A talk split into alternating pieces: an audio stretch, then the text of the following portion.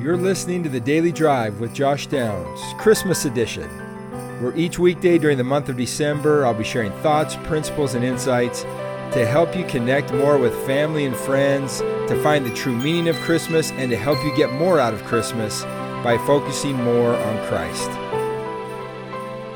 Good morning, everyone, and happy Friday. You're listening to the Daily Drive with Josh Downs, Christmas edition or More Christ Edition, where each weekday I'll share a brief thought, principle, and story about Christmas and about Christ to help you get more out of your Christmas by focusing more on Christ.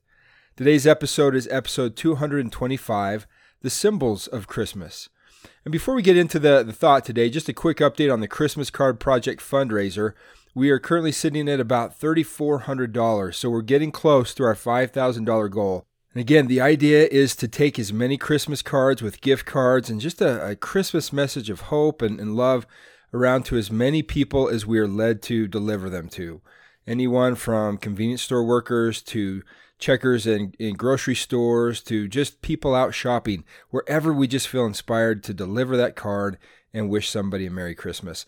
And if you'd like to help with the effort, be a part of that, you can find the donation page on my Facebook page, Josh Downs, or uh, on its own page, the Christmas Card Project, or you can even Venmo me directly at Joshua Downs. And again, we're looking for as many people as would like to be a part of this, either through donating or by helping the deliveries on Christmas Eve day, and just trying to make a difference in our communities. We have different groups all here within Utah, as well as several states outside of Utah, and we seem to be adding more areas almost daily.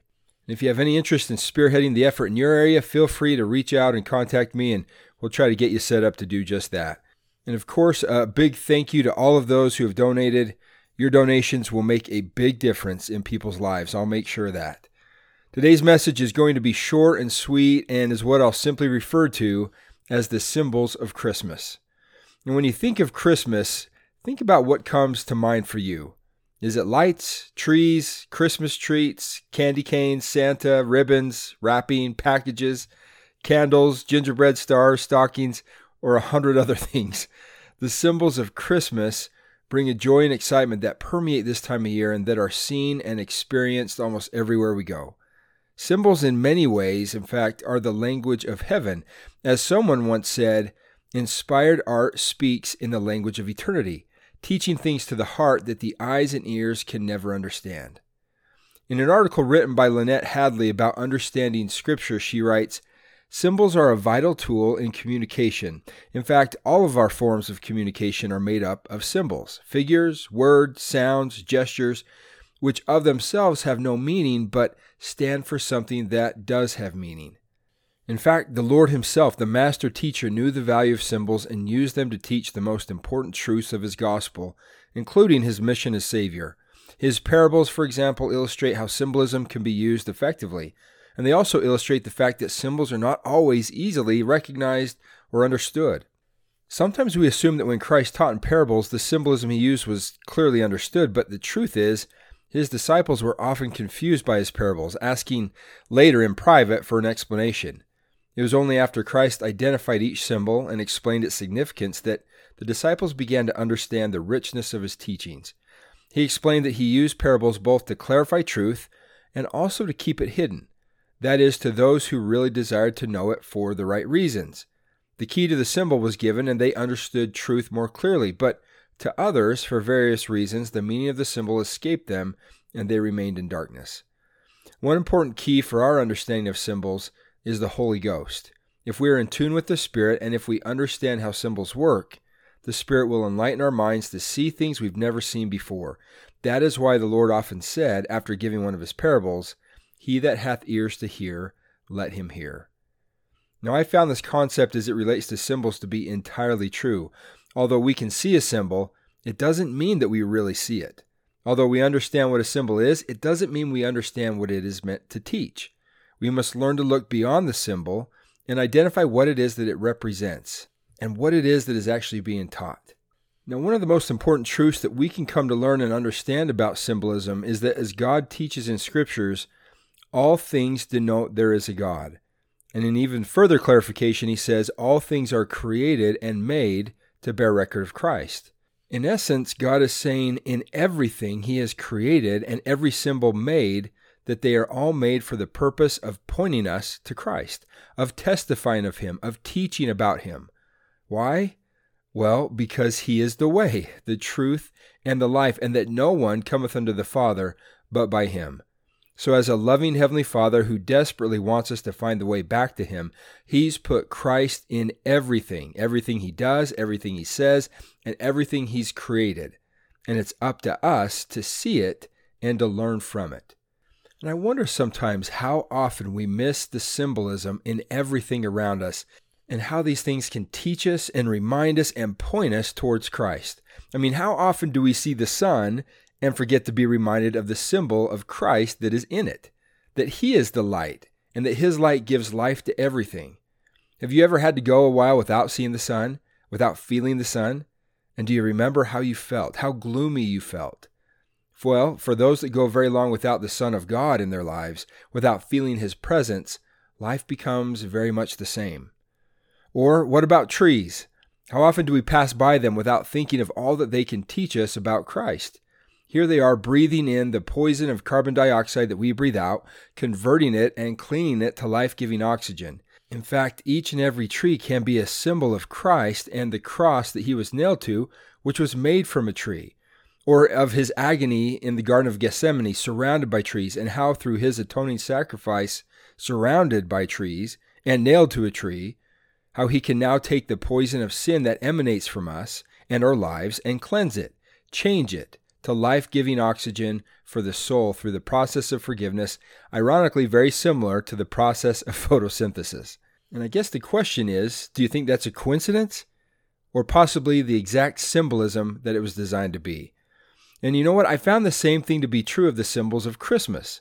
Do we stop long enough to let their messages and the things they testify to us of Christ sink in? Or do we just pass by them, enjoying them on the surface for what they are, but missing the much deeper significance that they contain?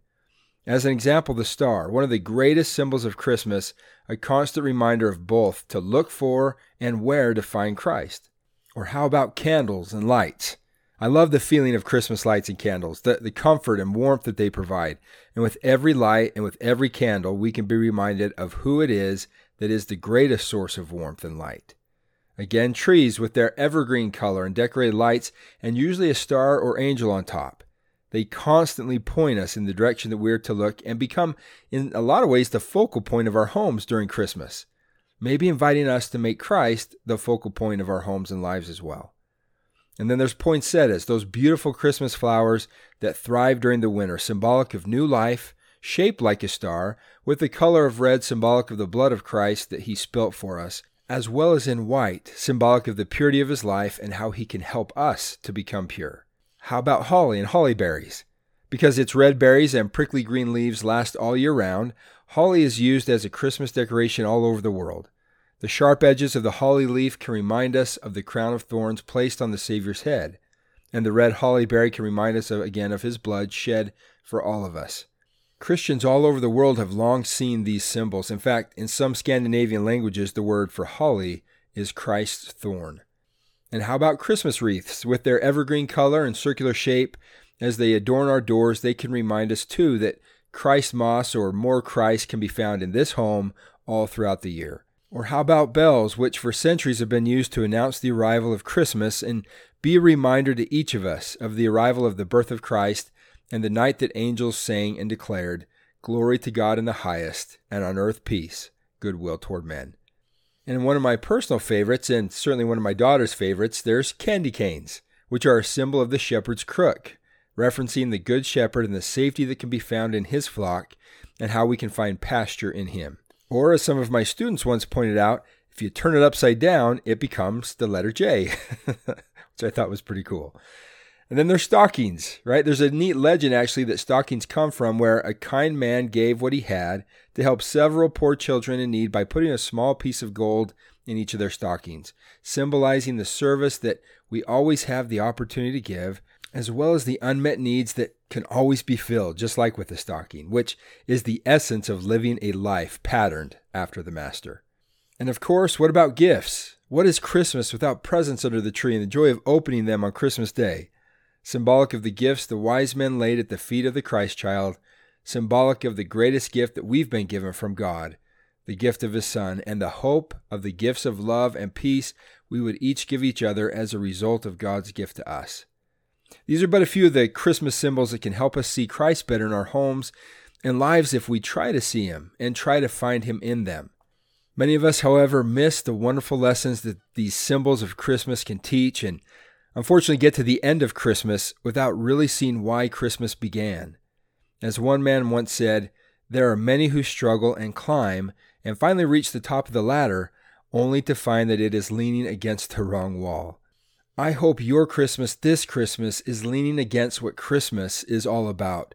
That when you get to the end of your Christmas ladder this year, you'll see that you are leaning against the right wall and love where you're at and the feelings and experiences that you've had this Christmas. Experiences and feelings that will better carry you through the year because you want to carry them. Now, one last thought. If all things are created and made to bear record of Christ and thus fulfill their purpose when they do, then doesn't that apply to us also, whom God has created? I absolutely believe that it does. In fact, I believe that your life and my life is the greatest symbol of Christ that there is and that there can be. President Gordon B. Hinckley, a leader of my faith, once said, As his followers, we cannot do a mean or shoddy or ungracious thing without tarnishing his image, nor can we do a good and a gracious and generous act without burnishing more brightly the symbol of him whose name we have taken upon ourselves. And so it's our lives that must become a meaningful expression, the symbol of our declaration of our testimony of the living Christ. As Christ taught, let your light so shine before men that they may see your good works and glorify your Father in heaven, or that they may see you and find him. Which is why I chose the symbol of our fundraiser as the Christmas star with the invitation to be the star and help others find God because they found you to help others see God because they have seen you, to help others who don't know Christ want to know Him because they know you. And so that's my invitation for you today to simply be the best symbol of Christmas or more Christ that you can be this Christmas. In all of your interactions with friends, with family, within your neighborhood and community, and even with strangers, you will best fulfill the measure of your creation as you live your life in a way that testifies of Christ and points others towards Him. Now, for my Christmas activity that I would suggest, I do this with my students back when I was teaching. I teach them this principle about how all things have been created and made to bear record of Christ. And then I'd simply send them outside to just enjoy nature for 10 to 15 minutes and write down as many things as they can think of and how they can teach us something about Christ or testify of Him. It was so fun to have them come back into class and share what they had observed thought of and, and how they thought it testified of Christ. And you can have a similar fun experience doing the same thing during Christmas. As you go out looking at lights one night or have a Christmas craft night where you make decorations, ornaments, or any other kind of Christmas craft. Of course, having fun doing the Christmas activity and making the crafts together, but then invite them to think about all the different symbols of Christmas, symbols that they've seen or spent time making, and invite them to think about how any of these symbols can teach us about Christ and then reminding them of the greatest symbol that there can be of Him, and that's us and the way that we live our lives. Well, thanks as always for listening today, everyone. I hope that you enjoy all the different sights and sounds and symbols of Christmas this weekend. But as you do, I hope that you take time to think of what it is that all these lights and wreaths and trees and candles and candy canes and Santas represent and what they can teach us about what Christmas is all about. Because the more that we see the symbols of Christmas for what they are, the more Christ we will see in Christmas. Have a great weekend, everyone. Until next time, I'm Josh Downs, and you're listening to the Christmas edition of the Daily Drive.